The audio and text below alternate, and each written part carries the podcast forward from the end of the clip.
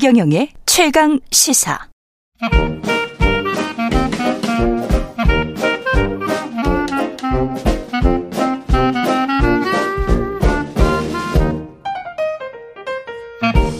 네, 최경영의 최강 시사 경제합시다. 월요일은 명쾌한 경제 이야기 해보고 있습니다. 오늘 박정호 명지대학교 특임 교수 나와 계십니다. 안녕하세요. 예, 안녕하세요. 예, 미국이 네 차례 연속 자이언트 스텝 7개월 만에 0% 수준에서 4%로 지금 올려버렸습니다.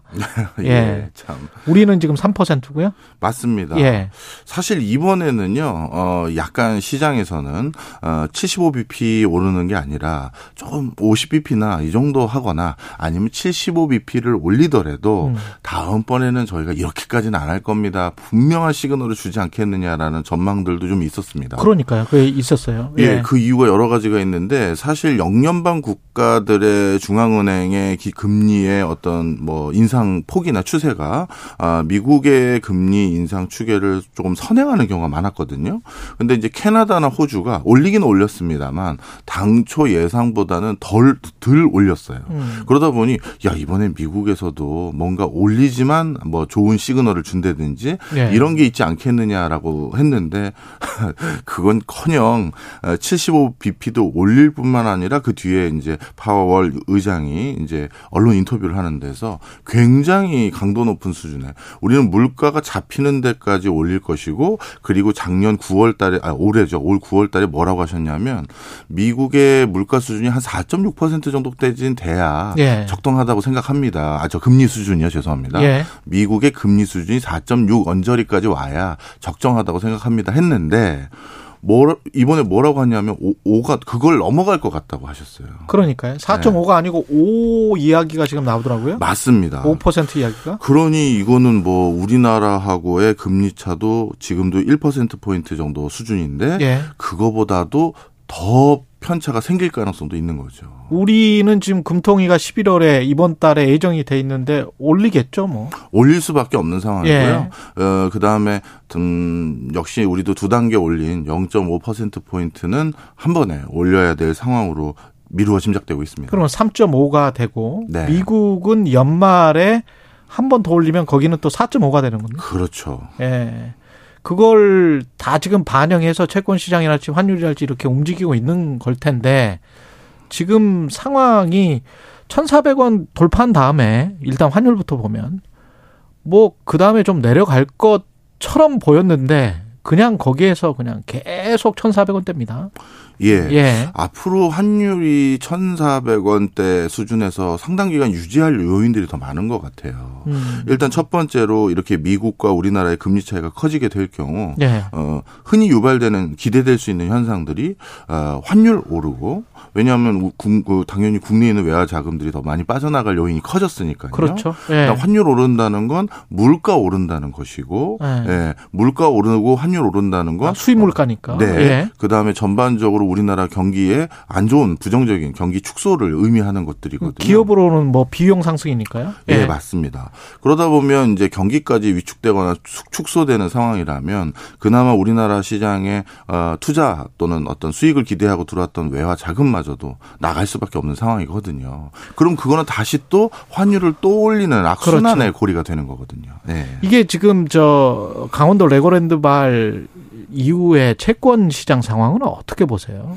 아, 이게 정말 이게 참 아, 그 뭐 잔잔한 그, 그 연못 연못에. 같은데 돌을 그냥 던진 게 네. 너울이 계속 오네요. 좀 그러니까요. 설명을 드리면 네.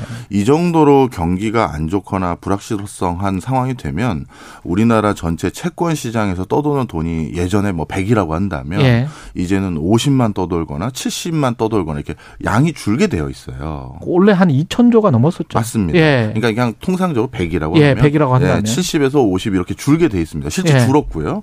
그런데 지금 상황이 어떠냐 하면 우리나라에서 가장 채권 시장의 큰 손들 중에 하나가 또 축이 공기업들이거든요. 아. 그런데 그 한전을 중심으로 해서 많은 공기업들이 지난 몇 년간 누적됐던 적자를 메우고자 예. 운영 자금이나 신규 뭐저 프로젝트 해야 될 자금을 구하고자 공사채를 예년에 비해서 대규모 더 많이 발행을 하게 된 거예요. 예.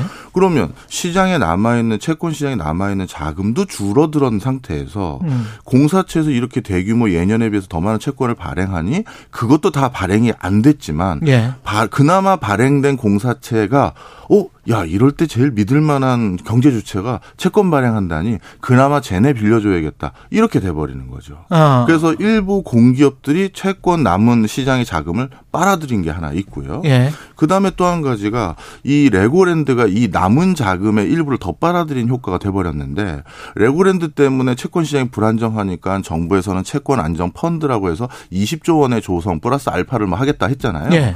근데 그 20조 원 자체가 어떤 돈으로 나오는 거냐 면뭐 하는에서 담보를 좀 해주는 뭐 여지는 늘렸지만 직접 돈을 뿌리는 게 아니에요. 민간에서 민간. 민간 합동으로 지금 하는 거예요. 네. 관은 근데 별로 없어요. 맞습니다. 예. 근데 하는도 물론 입장이 있죠. 네. 지금 물가 잡겠다고 돈을 회수하는데 돈을 뿌리면 안 되는 입장은 알고 있습니다. 그렇지. 하여튼 그런 과정에서 민간에게 메우라라는 빌미를 만든 게 레고 사태잖아요. 그래서 대형 증권사들이 난리가 난 거죠, 사실은. 예. 그럼 이제 민간에서 이렇게 많은 20조 원을 조달하기 위해서 제일 적합한 적자는 네. 은행이에요. 그잖아요. 네. 근데 시중은행은 그럼 이 돈이 어디서 나느냐? 다시 은행채를 발행합니다. 그렇지. 그러면 남은 채권 시장의 자금 중에 일부가 공기업이 가져가고 음. 그 다음에 은행에서 그나마 또 은행채 발행해서 또 남은 돈을 채권 발행해서 또 가져가면 음. 어떻게 된다?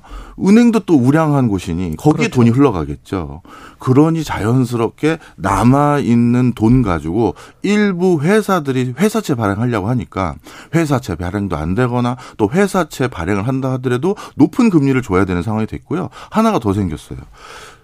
신용카드채입니다. 카드채예요. 아, 카드는 저번에도 한번 말씀드린 것 같은데 자체적으로 예금을 못 받으니 그렇죠. 채권을 발행해서 돈을 빌려서 우리에게 신용카드를 사용할 수 있게 해주는 거거든요. 만기가 굉장히 짧지 않습니까? 짧습니다. 예. 근데 신용카드사도 상대적으로 우량한 회사들이거든요. 그렇죠. 그러니까 거기서 또 돈을 빨아들이는 거고 예. 이러다 보니까 최근 어떻게 보면 우량한 곳 거의 국가에 준하는 수준의 신뢰도를 가질 수 있는 곳이 작은 시장 자금 시장에서 남은 돈까지 가져가니 음. 그야말로 회사들이 회사채 발행이 안 되고 자금 경색이 되니 이러다가 요즘 찌라시 돌잖아요. 예. 아주 구체적인 회사들 명까지 나오더라고요. 그렇죠. 다음은 어느 회사가 어렵고 그 다음은 어느 회사래 이런 지경까지 온 거죠.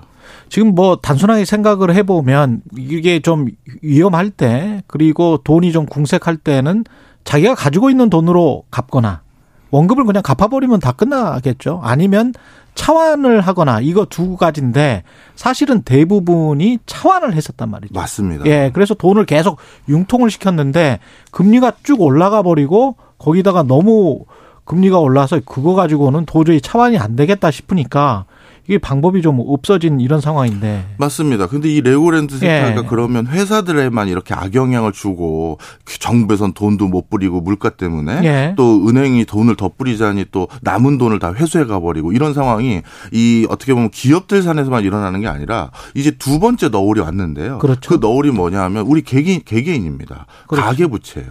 왜냐하면 우리 주택담보대출하고 전세자금 대출하고 신용대출의 기준점이 뭐냐면 방금 말씀드렸던 은행채입니다. 음. 은행채에다가 일정 부분 기관마다 가상금리 때려서 그렇죠. 그걸 바탕으로 저 주택담보대출, 전, 전세대출, 신용카드 대출을 하는데요. 그 정확히 은행대출 중에서 6개월물이 그 기준점이에요. 예. 근데 좀 전에 말씀드렸듯이 은행채를 더 많이 발행해야 될 상황이 생겨버렸으니 그러면 자연스럽게 생기는 게 은행채 금리가 올라가거든요. 그렇죠. 그럼 은행채 금리가 올라간다는 건 직접적으로 부동산 관련한 대출 금리를 올리는 가장 직접적인 요인이에요. 예. 그러다 보니까 이 지금 은행채 발행을 더 하게 만든 이 사태 때문에 또 가계부채 문제에서 더 큰 문제가 생겼고 금융연구원인가요? 거기에서는 어 가계대출 저 부동산 대출이 1% 포인트 정도 가까이 상승할 경우 예. 실질적으로 자신의 가처분 소득에서 40% 이상 어 은행을 저 뭐죠? 은행 이자를 내는 어 사람들이 급격히 더 늘어난다는 1%가 늘면 40% 이상? 예. 그럼 소, 소비는 완전히 위축되는 거죠. 그렇죠. 지금 이런 악순환이 계속 일어나고 있는 상황입니다. 아, 이 좀 심각하네요. 근데 이 기업들 입장에서 봤을 때는 이런 상황이 닥치면 뭐 자기 돈으로 갔거나 아까 제가 말씀드렸지만 차환을 하거나 차환이 어려워지면 어떤 생각을 하게 되냐면 최근에도 어떤 기업인이 건설사 기업인이 그런 말씀 하시더라고요.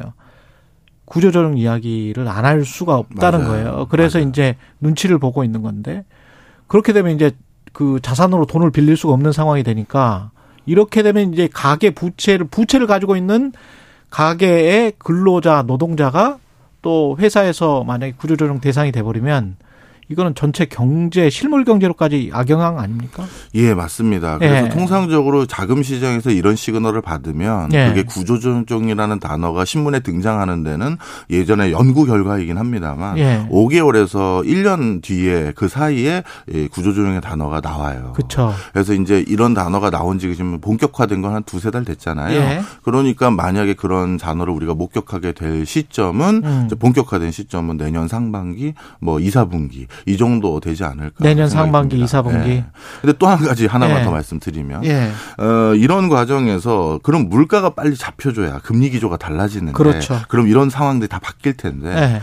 이 물가는 제가 누누이 우리 저 최강 시사에 나올 때도 말씀드렸지만 어 마치 그 잔불 같은 것이고 음. 너울 같은 거라 말씀드렸는데요. 예. 지금 러시아 천연가스 때문에 내년에 또 다른 형태의 굉장히 독특한 물가 상승 기조가 예상되는데 전 세계 어, 비료 가게들이 비료 공장들이 문을 닫았어요. 예. 좀 설명을 드리면 예. 비료 중에서 핵심 비료가 질소 비료인데 예. 이 질소 비료를 만들려면 암모니아가 있어야 되는데요. 그렇죠. 이 암모니아의 대부분은 천연가스에서 추출하는 게 일반적입니다. 근데 그렇더라고요. 천연가스 예. 가격이 작년 대비 10배 가까이 오르다 보니 뭐 노르웨이의 야라 인터내셔널, 독일의 바스프 이런 데 다 문을 세계적인 기업들인데 다 문을 닫았어요. 그냥 예. 공장 문을 잠근 거예요. 예. 이걸로는 비료 안못 된다. 만든다. 그러다 보니 비료 전체 생산량이 재고량이 지금 10% 가까이 줄었고 이렇게 매년 쓰는 물건이 공급이 10% 줄면 가격은 3, 40% 뛰어요. 벌써 뛰었고요. 그러면 이제 본격적으로 비료 써야 될 시점이 내년 상반기인데 음. 그때 그 가격은 어느 정도 수준일지 감이 안 오고 비료 가격 뛰면 곡물 가격 다시 그렇죠. 또 오르고 그러면 곡물이 또 축산물 가격 올리고 이런 악순환을 계속 만들 것 같아 보여요. 정부가 할 수 있는 거는 지금 만기가 돌아오는 게 내년 상반기까지 무슨 뭐 150조 뭐 이런 이야기 하잖아요. 네. 그 관련해서 그 만기 돌아오는 것들을 철저히 좀 막아주는 것들, 긴급 유동성 자금 대출해 주는 것들 이거 정도밖에 없을까요? 뭐 지금은 일단 한국은행은 할 수가 없어요. 금리는 모든 사람에게 적용하는 룰이니까요. 예. 그렇죠. 그러니까 정부가 나서서 뭐 지금 벌써 문제가 될 것 같은 가계 부채 문제를 조금 미- 뭐 막기 위해서 아. 뭐 조금 더 그쪽에서는 여신을 더 주겠다라든가 대책들 요즘 하고 있잖아요. 나오고 있죠. 그리고 회사채도 지금 준비를 좀 하려고 하는 것 같아요. 예. 이게 선별적으로 지금 금, 급한 불을 끄기 위한 음. 소화기를 좀 만들려고 하는데 시장에서 느끼는 분위기는 아 이게 시장의 지금 어묵한 상황에 비해서는 약간 조금 늦거나 늦다. 또는 미흡한 부분이 예. 있어요. 20조 원 아까 채권 안정 펀드라는 것도 뭐 상환을 좀 연장해 예. 준다든가 이런 것이 실제 자금이 뭐 들어오고 그런 들어오는 건 아니거든요. 아니잖아요. 예. 그러다 보니까 이거 가지고 채권 시장 안정 안 될 것 같은데 그리고 이거 가지고 가계 부채 문제 확실히 잠재울 수 있는 카드는 아닌 것 같은데라는 시그널이 아직까지는 더 많습니다. 참 걱정이네. 결국은 물가가 잡히고 연준이 금리를 멈춰야 금리 인상을 네. 멈춰야 네. 이 전쟁 같은 상황이 끝날 수 있을까요?